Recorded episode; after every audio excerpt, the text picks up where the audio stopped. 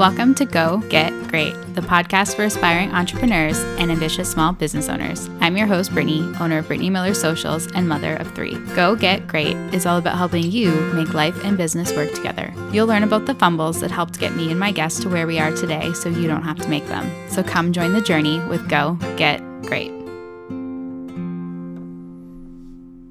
Good morning, everyone. I am so excited to welcome today's guest. Yvette is a copy closer. She's a conversion copywriter and launch strategist for coaches, course creators, consultants, and service providers. So she has so much valuable information to share with us today. We are going to be talking about all things copy and how to translate that into a launch strategy for your workshops, your webinars, and anything else you have going on in your business. So Yvette has over 6 years of experience in the copywriting space, and she has a few fantastic guides and resources that she's going to share with us today. So make sure that you check out the show notes to get a copy of those for yourself.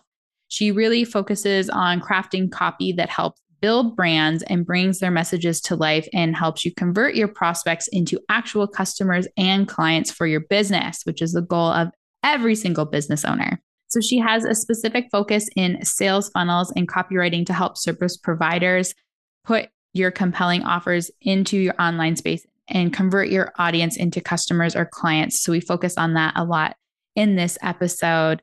And her high converting sales copywriting positions her clients' offers with compelling marketing messages that helps you get your audience to say, heck yes, which I am so here for. So maybe even grab a notebook because today's episode is going to be full of so much fantastic information. So good morning, Yvette. How are you today? Not bad. I'm having a good day.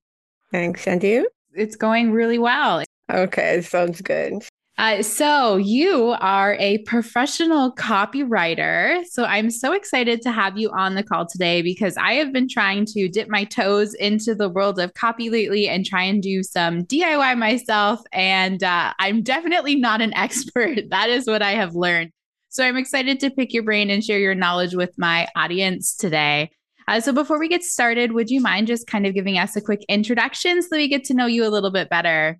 Okay, not a problem. So as you said, I'm Yvette. I'm a conversion copywriter and launch strategist. I work with service providers to take their leads from pre-launch to pay with copy that sells. So I normally call myself the copy closer because my aim is to always have a close for my clients. So it doesn't have to be monetary because it could be making their audience feel an emotion, connect with them, get them to put in their email address, or eventually to make a sale. So there's always a close to be made. And that's my job, to help my clients make that close. Okay. That's awesome. I really like that title.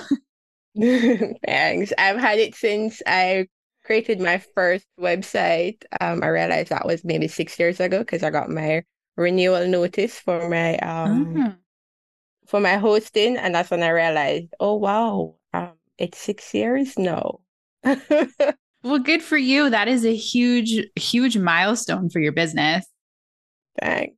So since this is the first time I've had a copywriter on my podcast, I thought it would be good to kind of start with some basics because I know the world of copy was new to me and it's probably going to be very new to my audience as well. So can you explain what you do as a copy closer and maybe what the difference is between a copywriter and a content writer? Because I think that there's a bit of a difference there. Yes, there is. And it actually ties in with how I got started in the copywriting world. Because as a freelancer, when I first initially started writing online, it was really just to, pick up a few extra bucks here and there, it goes. And so I started out doing blog posts for pennies. And that's when I started learning what content marketing was. And so I was doing more research, trying to learn how to write better blog posts, search engine optimization. And then some of my clients started asking me to write content for their website pages. So being me, I'm a history buff, so I like to research things to the depth. And so I was like, all right, how website pages are written does not seem to be in the same vein as how content for blog posts and their social media is done. So I started researching and realized, okay, there's another aspect to writing called copywriting. And for copywriting, you're more closer to the sale than content. Content is tend to be educational, informative, whereas copy is more persuasive and trying to get persons to buy. Not all the while, it's not buy like those, the stereotype that they have of salesperson, but in an ethical way that connects with people. So that's when I started learning about copywriting, when my clients started asking me to do their website pages. And the more I researched, the more I realized, okay, I tend to like this better than the content marketing aspect. Because for copywriting, it requires, yes, content marketing, you need to do research. But for copywriting, you need to do what is called voice of customer research, diving into what your audience are, what their pain points are, how you can solve those problems for them. And so I realized, okay, I'm enjoying this process more. And there are frameworks that you can use to do copywriting. And so I was like, okay, this is my jam. And so in learning the difference between copywriting and content marketing, I realized why I preferred copywriting.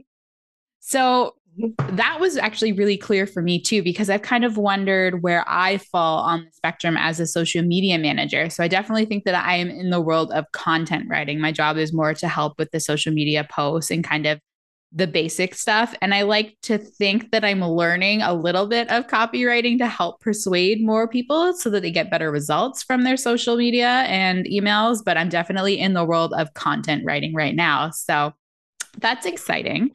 Yes. And in the world, and for what you do in terms of social media, you definitely are stepping a bit into copywriting because you have a small amount of words that you can use compared to like longer form blog posts or ebooks. So you definitely have to know what persuasion tactics to use, how to do eye-catching headlines so people open and keep reading. And so I'm sure you're doing quite well there. We're definitely trying. We're learning every day. And every time we learn, we get a little bit better. So that's what I'm focusing on right now. Awesome.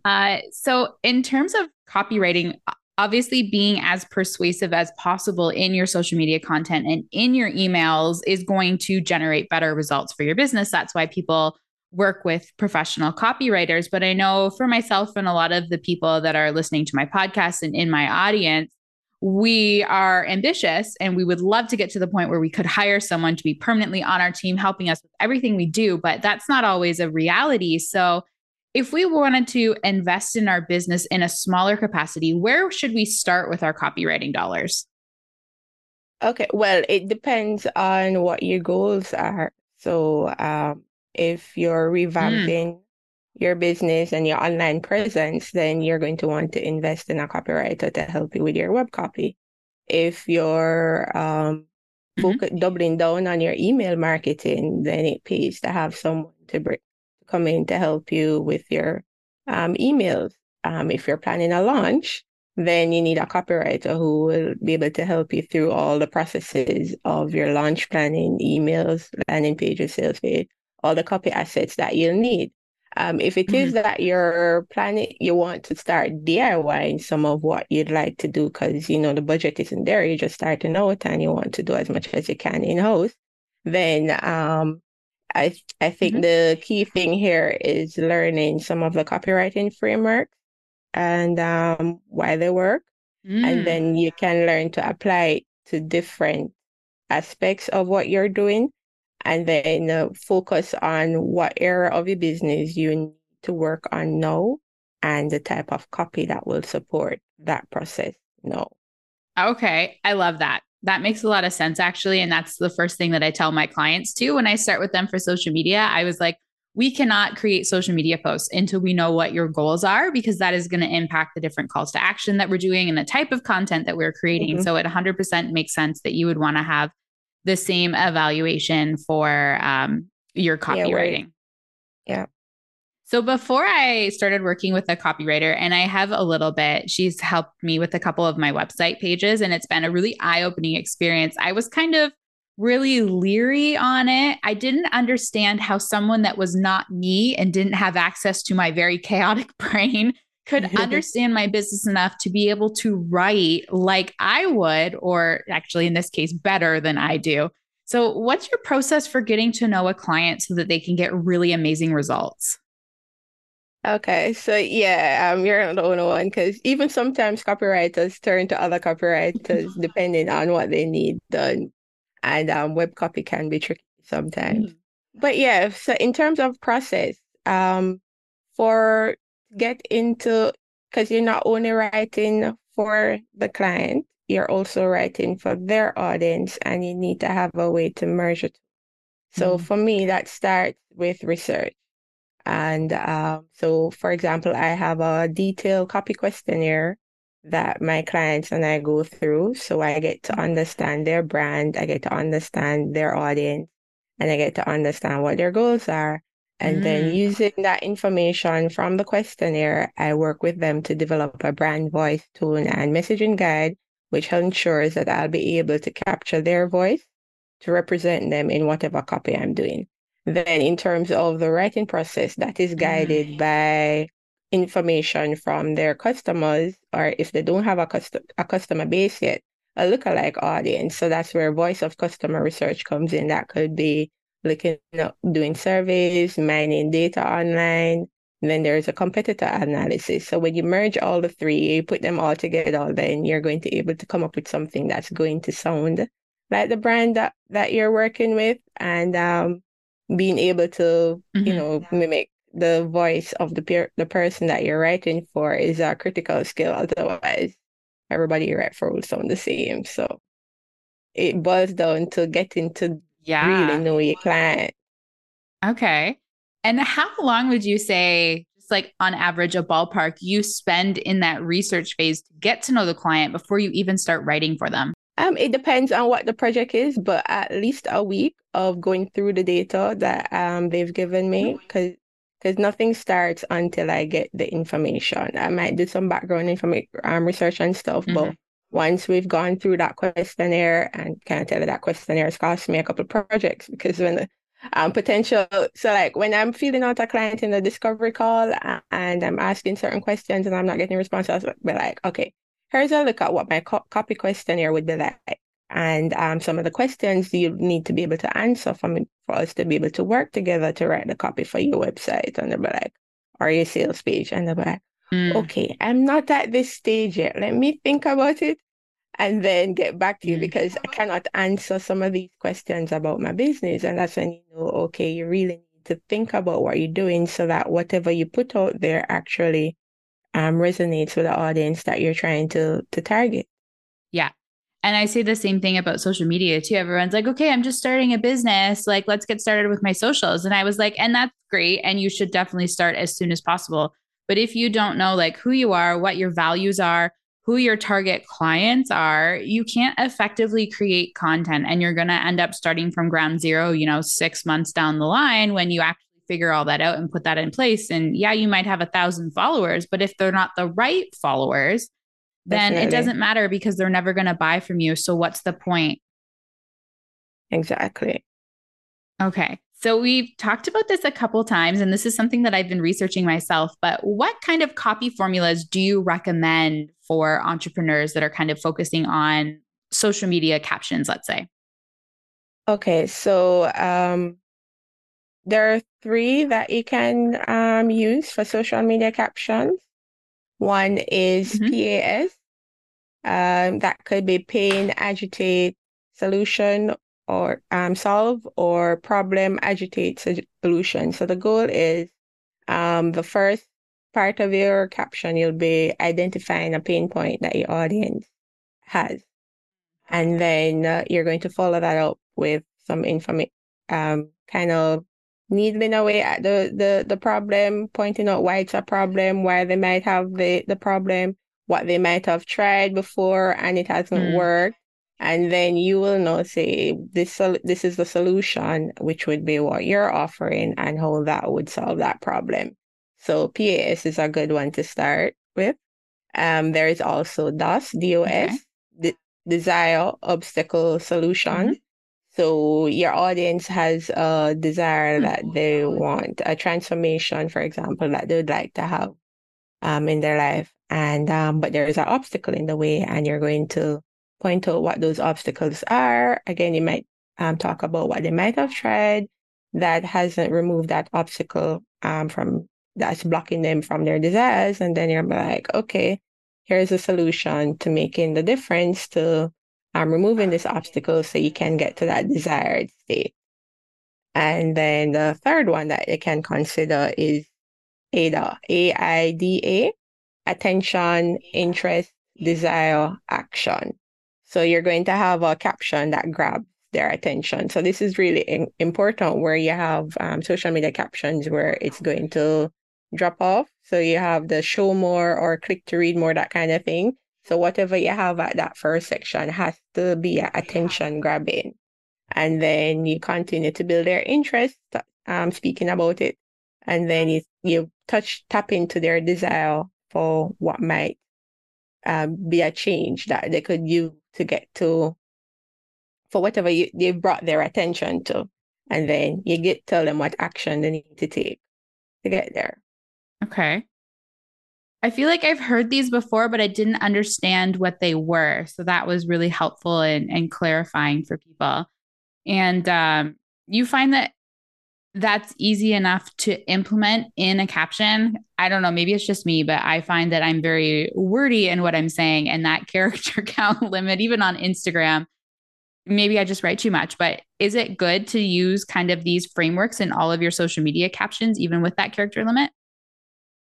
Yeah, because you still want to build engagement and you want to connect. And these formulas certainly are proven to work in terms of engaging, connecting with their audience and helping them to convert whatever you're offering. So it can work for long form or it can work for short form. So like even if you're directing them to a landing page, the hero section of your landing page can employ any one of these formulas in just that little section alone, or it could be brought throughout the entire page. So it depends on what the goal is and what you're aiming to do. So yeah, it doesn't have to be a short little blurb, though it can be much longer. Okay, good to know. I didn't realize that you could do a whole framework in like one sentence. So there we go, learning new things. Okay. I would love to transition the conversation a little bit over towards your specific specialty of launch strategies and sales funnels. So can you share a bit about what a launch strategy includes and maybe how long it should be? Because I feel like this is kind of an underexplained area, even in business school, which is like what I went to school for. And I am kind of learning this concept as I go. Okay. Well, a launch funnel is as long as you need it to be. So it depends on what it is you're offering. And my go-to is to start with the end in mind. So you know when you're going to launch and you work backwards to develop your plan. And what a lot of persons fail to realize is that your pre-launch phase is just as, if not as equally important as the launch phase. Because that pre-launch phase is needed to build buzz, to generate interest, to get persons to know that you have something coming up. Because like one analogy I like to use is a movie coming out. You have a teaser there, and then you have a trailer, which has a teaser in the trailer. So you have all of these coming out until the movie's out, and then you have merchandise after. So it's a whole process, and build that process based on what it is you want to do. So if you're doing a live launch with a webinar, that may be longer than say a launch to an already engaged audience where you're doing a download or a workshop or a freebie as a lead magnet. So the launch window depends on what your launch process is going to be.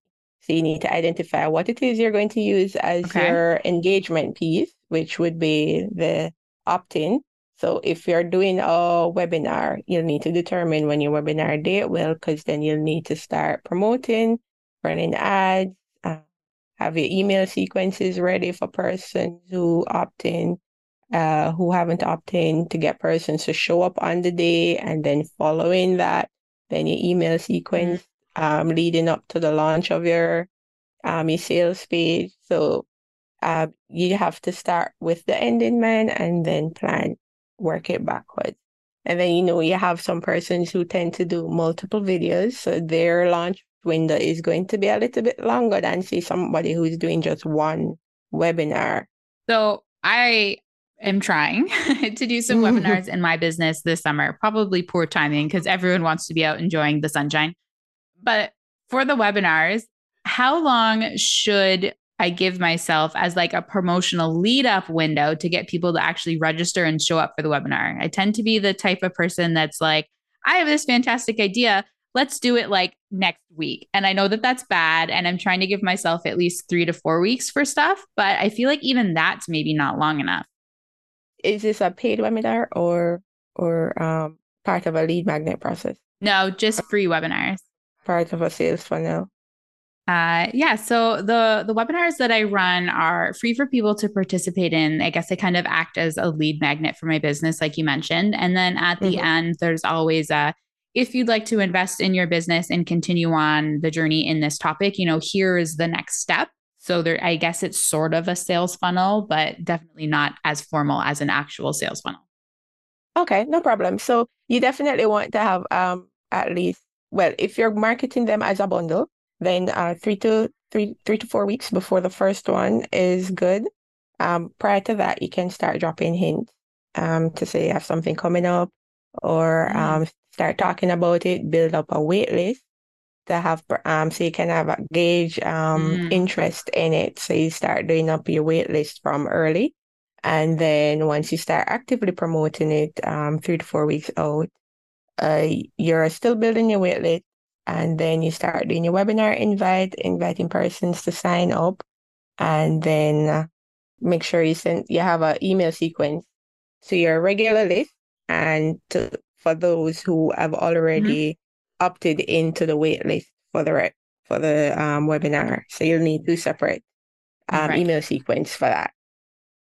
And then just remember to do your webinar invite, your reminder to show up. You might need to do at least 2 reminders on the day and the day before. And then when you're starting. And of course, I'm sure you have a landing page for it in terms of. I do now. I didn't the last few times. We are back after some technical difficulties. But we were chatting about a launch strategy for my webinars. You mentioned something about some paid advertisements to kind of support the process. Yes. So if you're going to be using paid ads to support the process, you'll need to think about retargeting ads as well. So there is the regular ads that you do to tell persons about the upcoming webinar, which will direct them to your webinar sign-up page. But you'll have persons who visit who may not sign up at the time. So you now need retargeting ads for persons who visited the page but didn't sign up. And those ads tend to be slightly different from the initial ads that would have gotten them to the page in the first place, because they're now more informed. They're further along on the awareness spectrum. So you want to change it up a bit for them to want to say, okay, maybe I should have signed up, and have them go back and sign up. And then the same thing when you do have, well, you said the webinar will not be leading to a sales page. But if you have a sales page for an offer at the end of your 3 webinar series, then it would be something similar. So retargeting ads for the sales page, retargeting ads designed for persons who clicked buy, went to the checkout page, but never went any further. So there's all of that you need to build into when you're thinking about the process. Okay. Wow. Yeah. This is like a lot more comprehensive than I realized. I tend to focus social media on organic. So I don't do a lot of ads, even for my own business.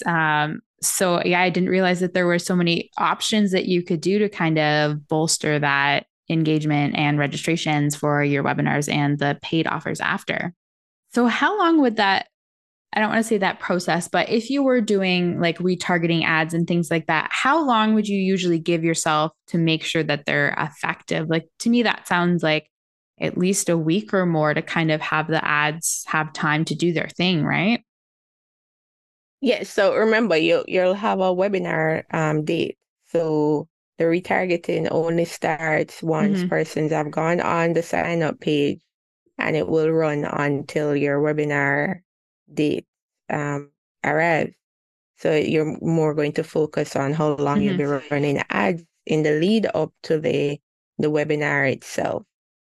So that you'll need to determine how many persons you're targeting, what other resources are you using? Will you be doing social media?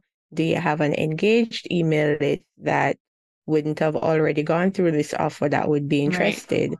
So all of that will be important in determining how, if you'll need additional resources to increase sign up for your webinar. Gotcha. Okay. So you do ad retargeting even for the initial webinar registration. Okay. I was thinking more so, they've done the webinar, you offered them this, buy this. How long do you give those retargeting advertisements? But yeah, that's a separate thing. No, that's entirely up to you, because if it's a specific sale, which means that there is a start and end date, then once the sale ends, the retargeting ends. But if it's something that you're going to be doing ongoing, then you would have ads going as long as your budget allows. Because I haven't worked with anyone that has done the perpetual ads, but I have been retargeted by, and I love to track how they do it. But I have been persons who have retargeted me, and they've done it for months because theirs is an evergreen funnel, so you can join at any point. But if you're running a sale which has a start and end date, then you know that there's a cutoff point. I was like, oh man, I have like so much information now and also so many questions. So I have a pretty good understanding of the world of email marketing, which is kind of a really strong component of launch strategies often. But I know not all of my listeners are kind of at that point. And I haven't had a chance to do a podcast talking about the different types of sequences, but you just mentioned something that I'm not sure my audience is going to be familiar with. So can you explain the difference between like a sales funnel, which is what we've been talking about, and an evergreen funnel? Okay. So a sales funnel generally, an evergreen funnel is a sales funnel, but so it would be like a live launch versus an evergreen launch. So a live launch means that you're doing something actively to say, get persons in, you're going to be live with them, whether it's video, a video series or live video training, and you will have a cutoff time for the completion of the sale. So you're actively in the process throughout the entire thing. Once you've refined that to a point where you are able to automate everything, that's when you have an evergreen funnel where you will you're not actively involved in the process. So you will still have maybe a webinar, but you're not turning up live. The webinar, you're advertising the webinar as available on a particular date, persons sign up, but you're not live. They're watching a recording from a previous live event that you would have done. And then you would have had a sales sequence that follows that, email sequence that follows that, follows them after they've watched the video. A sequence that encourages them to take the final act, which is buy whatever the offer is. And then you have that on repeat.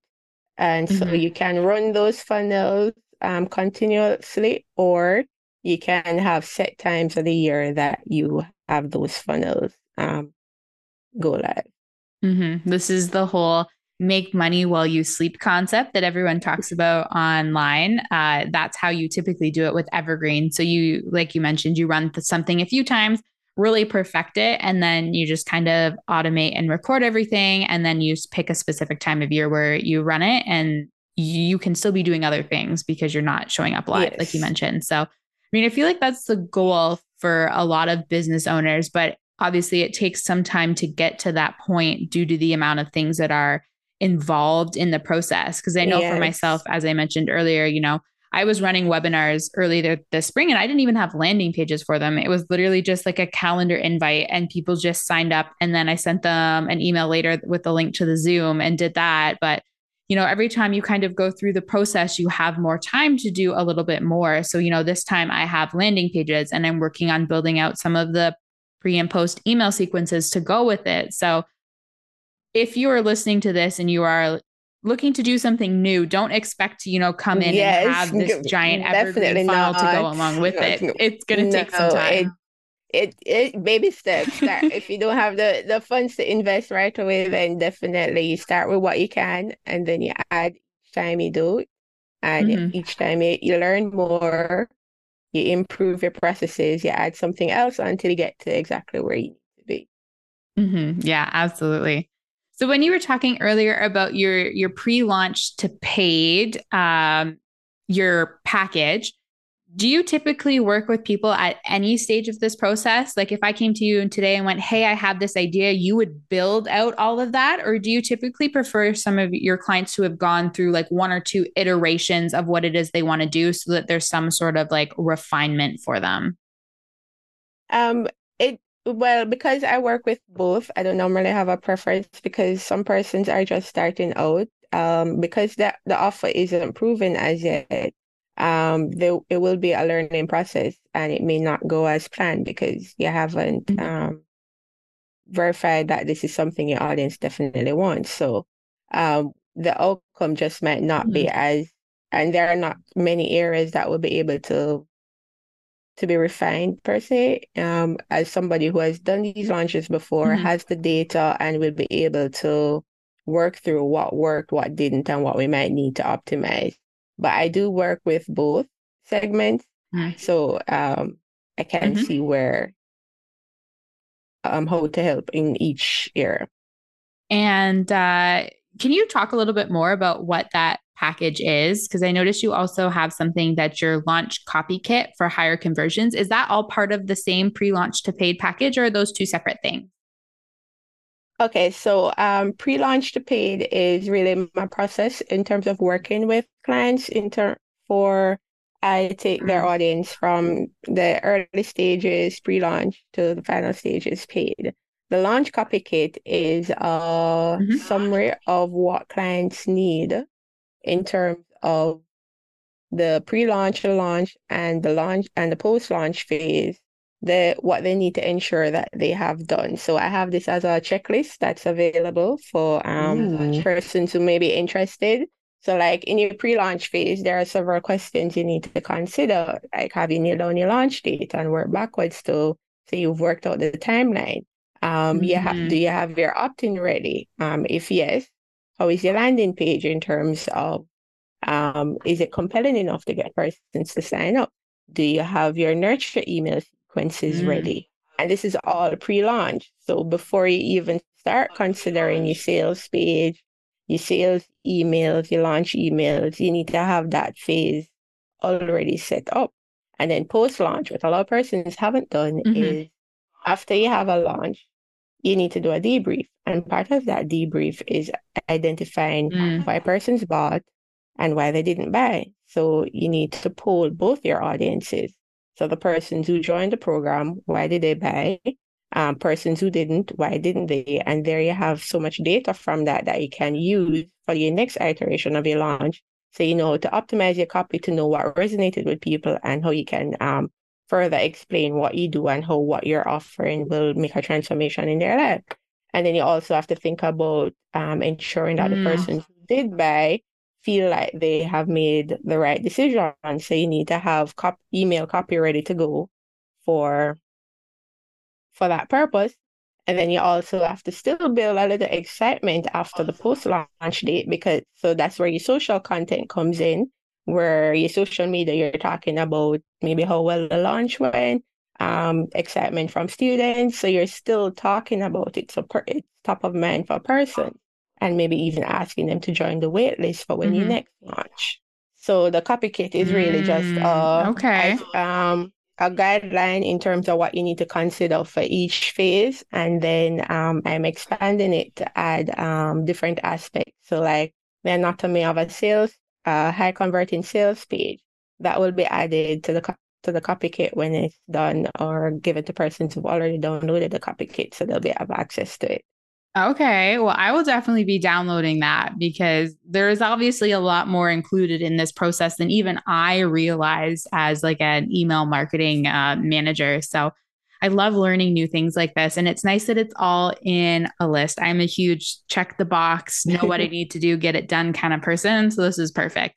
So I'll make sure that this amazing resource is linked in the show notes for any of you guys listening that want a copy of this as well. I feel like we kind of answered a lot of the stuff that I had talked about. Is there anything specific that you would like to mention in terms of like copywriting or like launching? Okay, let's see. Well, we could talk about my ECC blueprint in terms of writing content that will support your audience. So this is a framework I use for planning stuff as well as writing copy. And it's a 3-part process. So it's engage, connect, convert. And you're trying to do all 3 with your audience. And it depends on where they are in the process.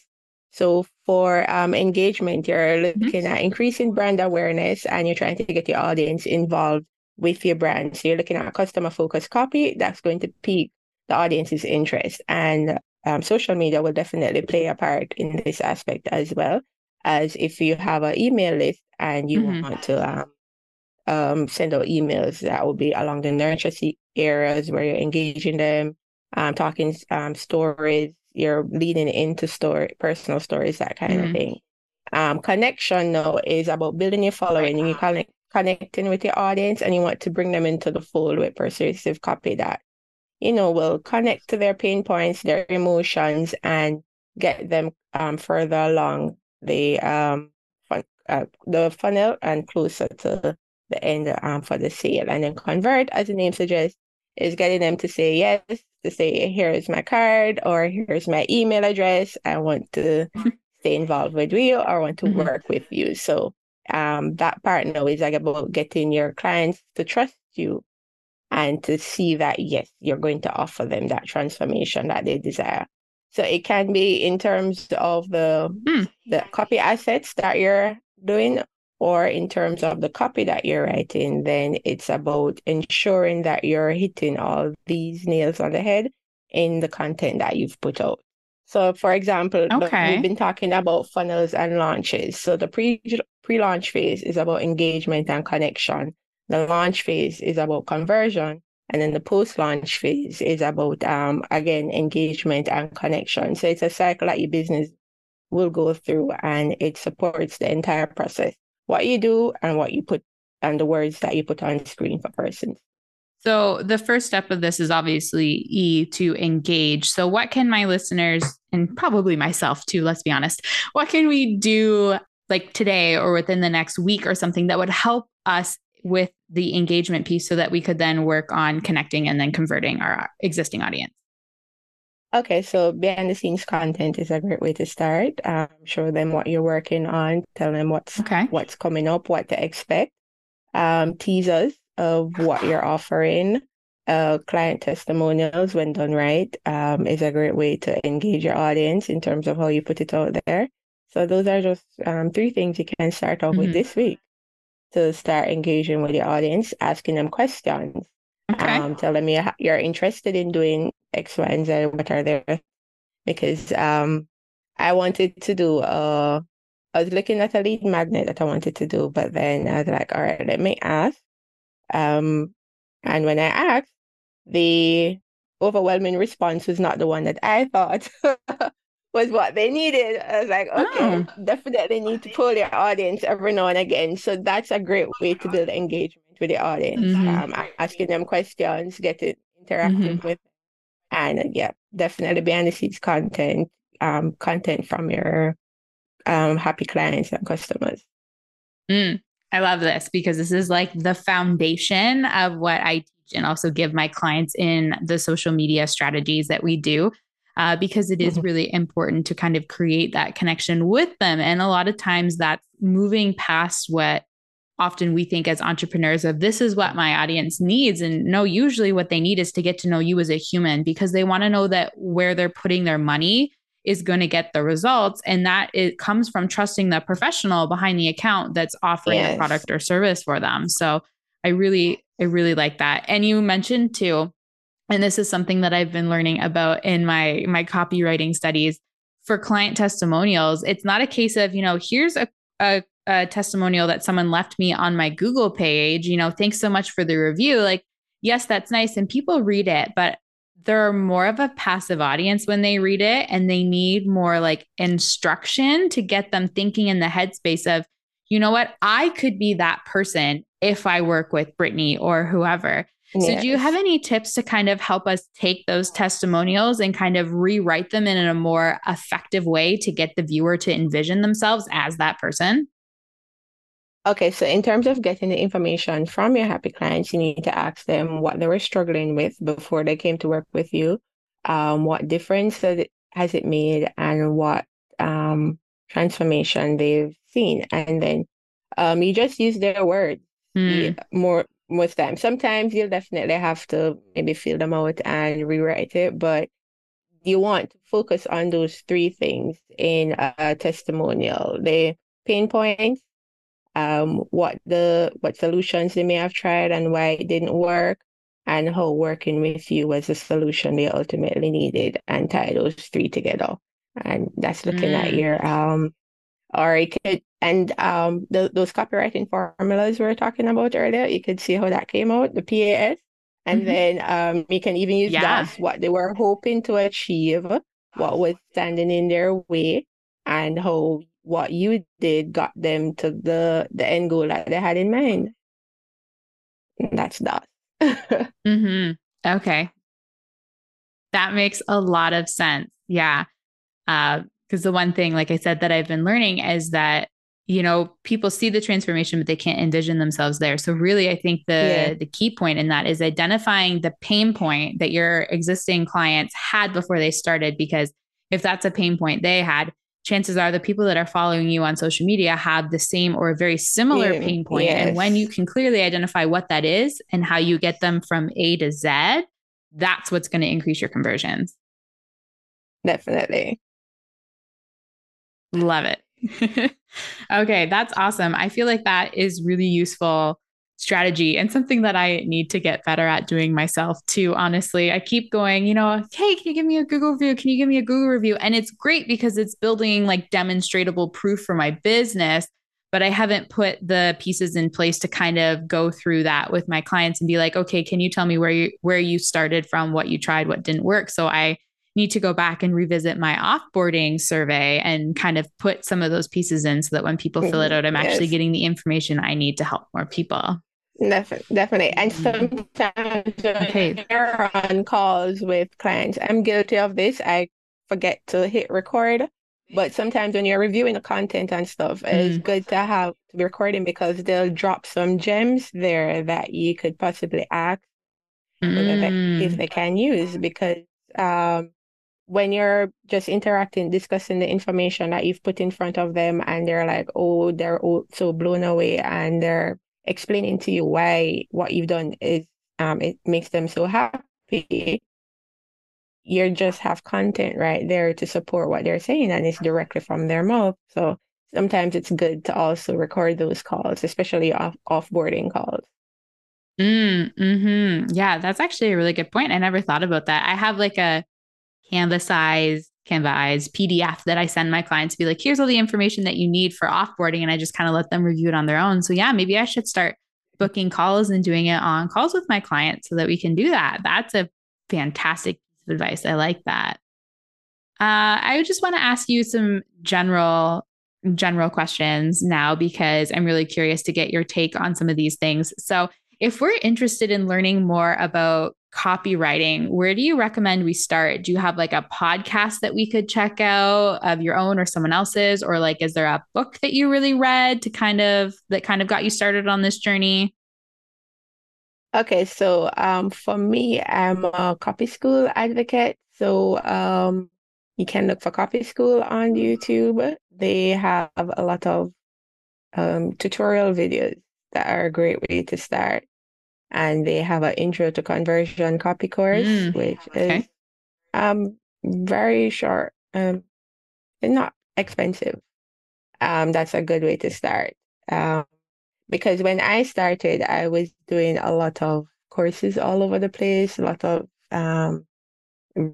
watching a lot of videos and stuff. And I find that I didn't advance as quickly as I would have liked until I actually invested in something worthwhile. And so Copy School was the place for me there. And so what I'm also going to be doing is I'll be teaching what I know. I'm starting my YouTube channel next month as well.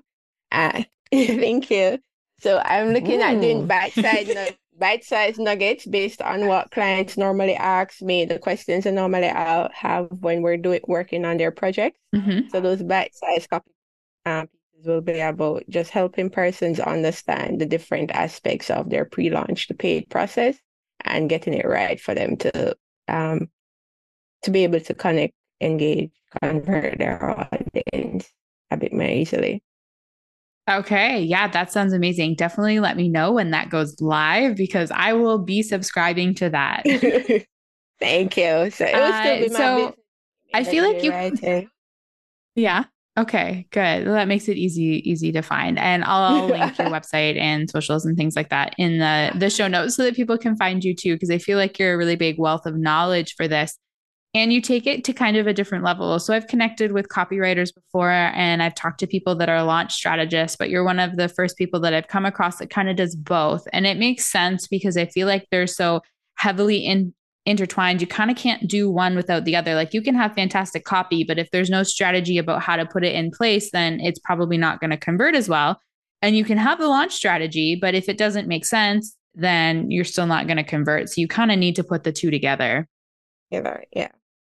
So one of my favorite questions to ask my guests is, what is the biggest mistake or failure you made? And what did you learn from it?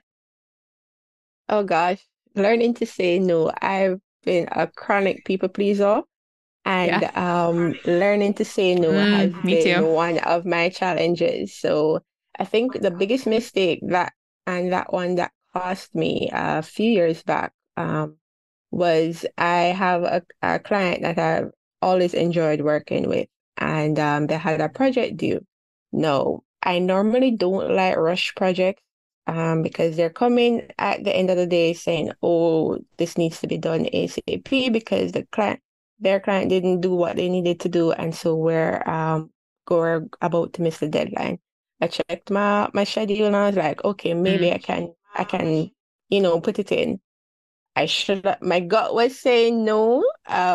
And because I think in one of your previous podcast episodes, you're talking to, I don't remember her name. And she was saying, when your gut says something, listen, because when you're working, you have a discovery calls with clients and you're feeling this thing like saying, no, maybe I shouldn't. And you don't follow it.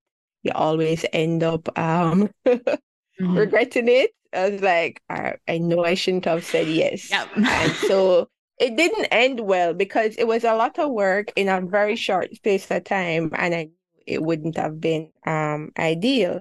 And I should have just gone with my gut and said, no, it can't happen. So since then, I've started ensuring that whenever I say yes to projects, I'm in a position to do as I have agreed, because the worst feeling for me is not delivering on my promise, and it haunts me. So I try. I'm still learning to say no, but I'm getting so much better. Yeah. And you know what? It's hard to, especially in the industry that we work in, because there have been times even recently too, where, I've taken on a project that had a little bit shorter of a deadline than I would have liked, but I could have done it. But then when you're waiting on content and input from your clients that you don't get on time, they somehow still don't realize that they're the reason that the deadline wasn't hit, and it falls back on you, even though it really was out of your control. So it can be very challenging to do that. So I think learning to say no is something that I'm still working on, but probably one of the best things that any entrepreneur can do with any different business. Mm-hmm. Okay. There was one more thing that I was going to ask you, and is what are you doing for personal or professional development right now to kind of help grow your copywriting business? Okay, so right now I'm doing a course on UX design for copywriters by Ralitza. It's about learning how design impacts copy and copy impact design, because normally as copywriters, we always prefer copy before design, because when you're forced to put the content within a design, it can throw off the messaging that you're trying to deliver. So you want to be able to kind of influence how it's designed. So it's not just, but it's not really, as copywriters, we're not designers. So we're not telling you how to design the page. We're just saying, this is where you put content. This is where you might put an image. This is where you put the video, that kind of thing. And then your designer would go in and make it look good and seamless. So with user experience design for copywriters, I'm hoping now to kind of improve my knowledge on the design aspect. So when I'm putting together wireframes for client landing pages, their websites or sales pages, I kind of understand better the user experience that I'm trying to develop with copy. And so it makes it easier for the designers to do their job. Mm-hmm. Yeah, this is something that I can speak to from personal experience. So I am neither a copywriter nor a designer, but I'm trying my best to DIY. So I was working with a copywriter for my website, and I had also had a designer create the homepage, but I didn't know that copy needed to come first. So then my designer gave me a layout, which then my copywriter had to try and work in, and it didn't quite work 100%. So then for the rest of the pages, I was like, okay, well, I'll just get the copy from her and then I'll build them myself, which is easier in the sense that, you know, we've got the right words, but then sometimes it's almost challenging too, because you're like, I have these great words, but how do I present it in a way that really conveys the message of it well still? So I feel like website specifically is a very complex and intricate project, and you kind of need professionals to work on it almost at the same time to kind of be like, okay, this is what I'm thinking. How can we design it? Because it is challenging, and it's definitely one of those projects that I wish I didn't have to DIY. Yeah, definitely. But your copywriter gave you a wireframe to help you with the layout for the pages, right? A little bit. Not, I mean, I don't know, because I've never done this before. She did for some of them. I feel like maybe not so much as others. So I kind of just have like words in a Google Doc, and I have to try and figure out how to make it look nice. So, okay. It's a creative project. But normally what I do for website copy, provide wireframes, which is what I was talking about. Will tell you where you would put a header, where you'd put a crosshead, how you would lay it out on the page going down. And so where the design element comes in is to make sure it looks good. So, and the branding and everything fits in with it. But the wireframe, even when you deliver it as a Google Doc, it shows you where you put what, and what you can, and then give suggestions. So if they're going to put an image here, there'll be a suggestion of what type of image would work with the copy, and what will go on the left, what will go on the right, and then you design the page to fit that. Gotcha. Okay. No, I didn't necessarily get that with mine. Okay. Yeah, I feel like that's a really cool kind of next step for your business. I think that'll be really helpful, because I have, you know, having this awareness now, not that I really studied this, but just kind of being through the experience, I go and I look at, you know, clients' websites and people that I'd like to be clients when I'm doing my research before I send out proposals.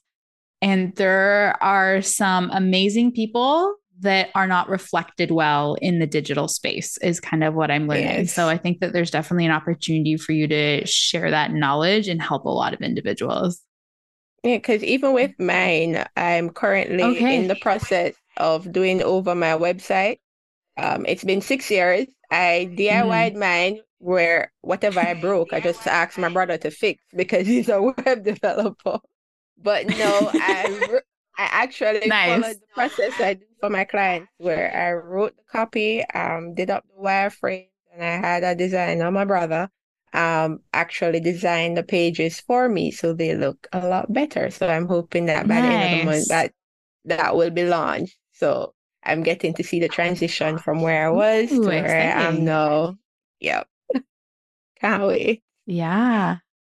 It's mind-blowing to see the difference. I did my rebrand. Well, I started it last fall and it's still a work in progress, but it's just huge. It's like such a big milestone for your business, but also for yourself to see that transformation. So good for you. I'm excited for it to go live. Yeah. All right. Well, it was so amazing having you on today, Yvette. Thank you for being here and sharing your amazing expertise about copywriting and launching and how they can work together to really make a difference for us entrepreneurs. So as I mentioned before, I will link all of her amazing information in the show notes for you. And just again, thank you so much for being here. Thank you so much for tuning in to Go Get Great. I hope you found some useful tips and tricks that can help you make life and business work together. If what I said resonates with you, please share it on social media and don't forget to tag @BrittanyMillerSocials so that I can celebrate you for taking those first steps towards achieving greatness. Remember, success doesn't happen overnight. It takes dedication, hard work, and a lot of spirit. So don't be afraid to dream big and go after what you want. Keep striving for greatness. You get closer with every step forward, no matter how small they may seem. Until next time, go get great.